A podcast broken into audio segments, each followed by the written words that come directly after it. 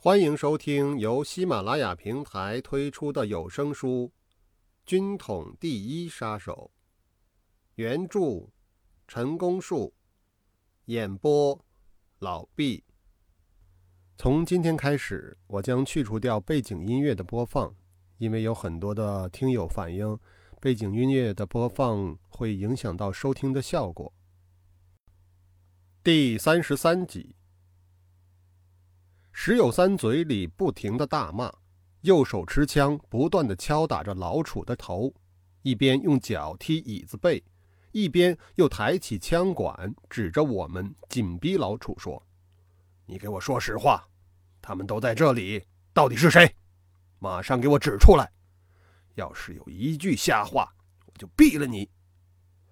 但见老楚抬起头来，朝着站在厅外面的人瞄了一眼，像是要指认。还没有举起手来的一瞬间，我发现鲜红霞正手向后伸，准备去摸他别在腰里的枪。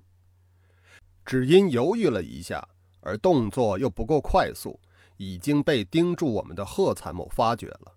他飞起腿来，就是一脚踢向红霞的下部，嘴里大喝道：“你想干什么？”接着对我一努嘴说：“你们还不快下了他的枪！”石友三看在眼里，青筋暴露，气得发疯，先撇下老楚不理，窜前了两步，拿着枪指着红霞直叫道：“你这个小兔崽子，想要我的命？好，你看我怎么收拾你！”一面叫嚷着，一面冲着贺参谋说：“你们还不把他捆起来！”当时我的脸色一定不对劲，多亏廊檐底下灯光不亮，才得遮掩过去。刚才这副光景看了实在是心痛，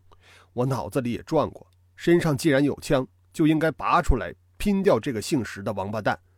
可是又一想，在这个节骨眼上，除了冷不防来他个趁其不备之外，如果打算拔出枪来，在众目睽睽、存有戒心的情况下，恐怕也未必能顺利的一击中地。如此一来，不但杀不了石某，也救不了鲜红霞，反而又白饶上一条命。相信红霞是绝不会把我供出来的，所以我想不如忍痛一时，也许还有机会。我在发愣，石友三直接把红霞捆起来。贺参谋已经从窗子上撕下一条长窗帘布拿在手里，他念念有词地对我说：“这种事都是自找的，谁也顾不了谁了，你还不赶快动手，还愣在那儿干什么？”我心里吃惊，情势所迫，又不能站在一旁不动，可是良心上又怎么能够下得了手啊？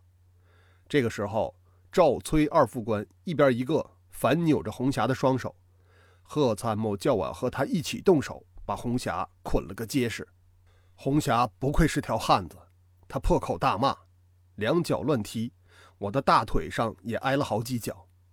石友三转过身去，用脚尖踢老楚，又用手枪点着红霞，对老楚说：“你抬起头来看看，把毒药拿给你的是不是他？除了这小子以外，你说出来还有谁？”老楚吃力地抬起头来，就是不敢正眼看红霞。这么一来可就糟了，他越不敢看，越表示确有其事，也等于指认了一样。石友三发出残酷的冷笑声：“呵呵，我明白了，你不敢看他，是你觉得对不起他，是不是？我再问你一遍，除了他还有谁？”老楚半趴半跪在地上，一直摇头。我心里明白，就算是把老楚打死，他也指不出第二个人来，因为只有鲜红霞一个人和他接触过，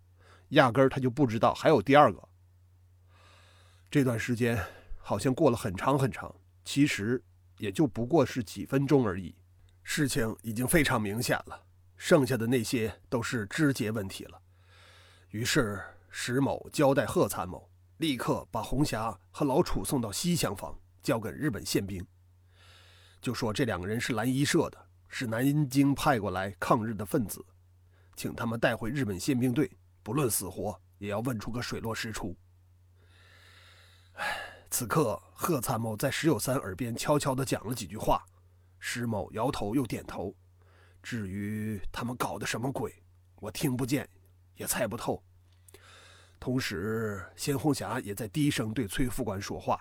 我觉得很出奇，可是听不清他说的是什么，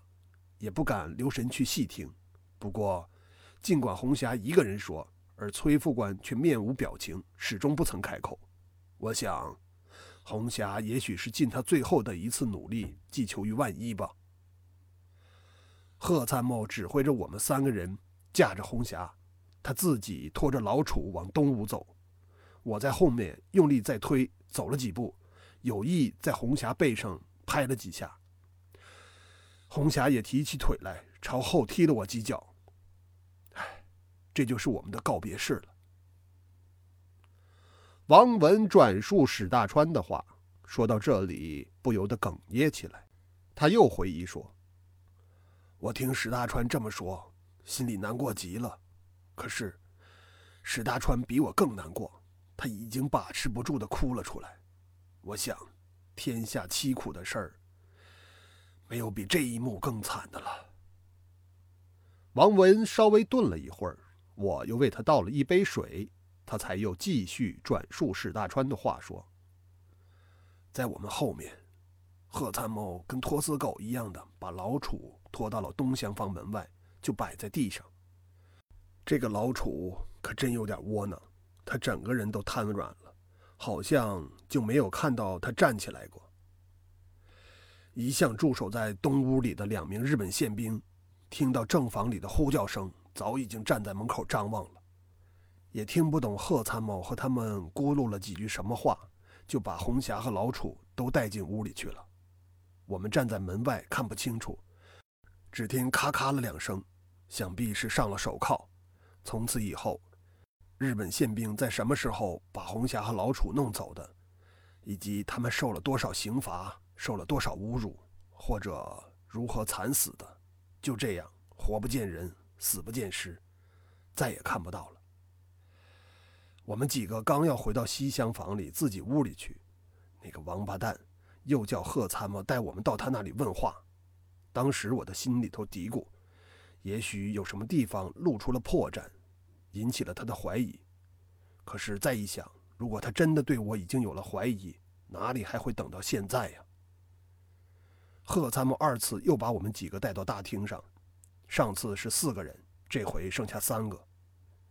上次是站在厅外廊下，这回是站在大厅里面。石友三仍在怒气不息地大骂鲜红霞、老楚丧尽天良，又挨个的盘问我们平时都听鲜红霞说过些什么话，以及和外界的来往等等。我一听就知道他是无凭无据，就是为了解除怀疑随意问问的，所以也就放心了。就在石某问话的时候，我一眼看到饭桌上的火锅还冒着热气，有一副碗筷好像没有用过的样子，另一双筷子还插在锅子里没有拿出来，而桌子上东一堆西一块的布满了挑出来的菜肴，桌子腿上斜靠着一个木头托盘，地上有从托盘里流出来的汤汁，弯弯曲曲的蜿蜒有一两尺长，看得出来是由大锅里溅到托盘里，再由托盘里流到地上的。我心里突然明白了，这桩祸事的失败就在这儿。石友三问过话之后，又连哄带诈的讲了几句收揽人心安抚情绪的谈话。临完了，他又特别嘱咐贺参谋找个家伙把锅子里盛下来的汤汁装起来，以便交给日本宪兵拿去化验。这就是鲜红霞串通了厨师老楚在锅子里下毒的证据。根据王文转述史大川的话，本案失败的症结思过半矣，检讨全局应归咎于求功心切，操之过急。要不然像这种不可多得而又非常深入的内线关系，只要稍微有点耐心，从容布置，早晚有一天会遇到更好的机会，不仅可以圆满达成任务，所有人的关系也能够安全撤退。而在情报工作的运用上，或许还能收到超越行动任务所期待的更多效果。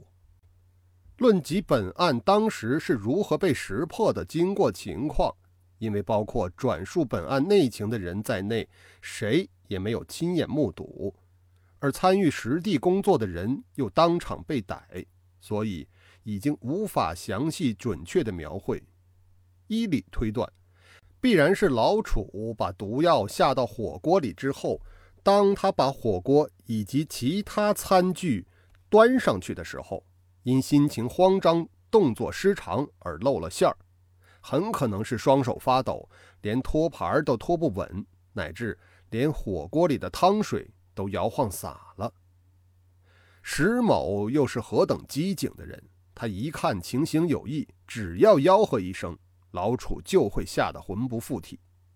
如果石某再来一筷子东西，命令老楚立刻吃下去的话，那也就不问可知了。等史大川看到老楚跪在地上打哆嗦的时候，那已经是这种情况的延续了。当时我听完了王文的口头报告之后，知道制裁石友三之事已告失败，且已无法补救了。这已是北平站建立工作以来的初尝败绩，而最感关切的还是先红霞和老楚的死活，以及史大川的现状等等问题。据王文说，先红霞的生死下落迄今无半点消息，苦在缺乏查证的路线。至于史大川本人，则因此事情败露之后，自觉在石家的处境大大不妙。先红霞、老楚既已被拘，未来发展未可逆料。如果石某要继续追究下去，或有什么蛛丝马迹被他抓住，前途危险不问可知。同时，史大川对于在石家的这份差事早已十分厌恶，早就不想干了，所以坚决表示不愿再回到石家去。因此，我嘱咐史大川暂且住在三义城杂粮店，听候我们安置。我请王文先行休息，稍安勿躁，容我冷静地考虑几分钟，以便做一决定。我想，目前亟待处理的事项应该是派王文寄宿去天津，把那位勇毅之士史大川接到北平来，妥为安顿，也尽一切的可能侦查出先红霞他们在天津日本宪兵队的情况，以便增进了解，而便于采取适时的营救步骤。另一方面，即刻将本案的全过程呈报上级备查，同时提出三项请求。其一，对先红霞和老楚二人，生则进行营救，死则从优抚恤。其二，保送史大川赴京受训。其三，执行本案已支付之各项费用，请准于实时报销。又经斟酌，自认合情合理，最后就决定这么办了。以上是第三十三集的内容，感谢您的收听。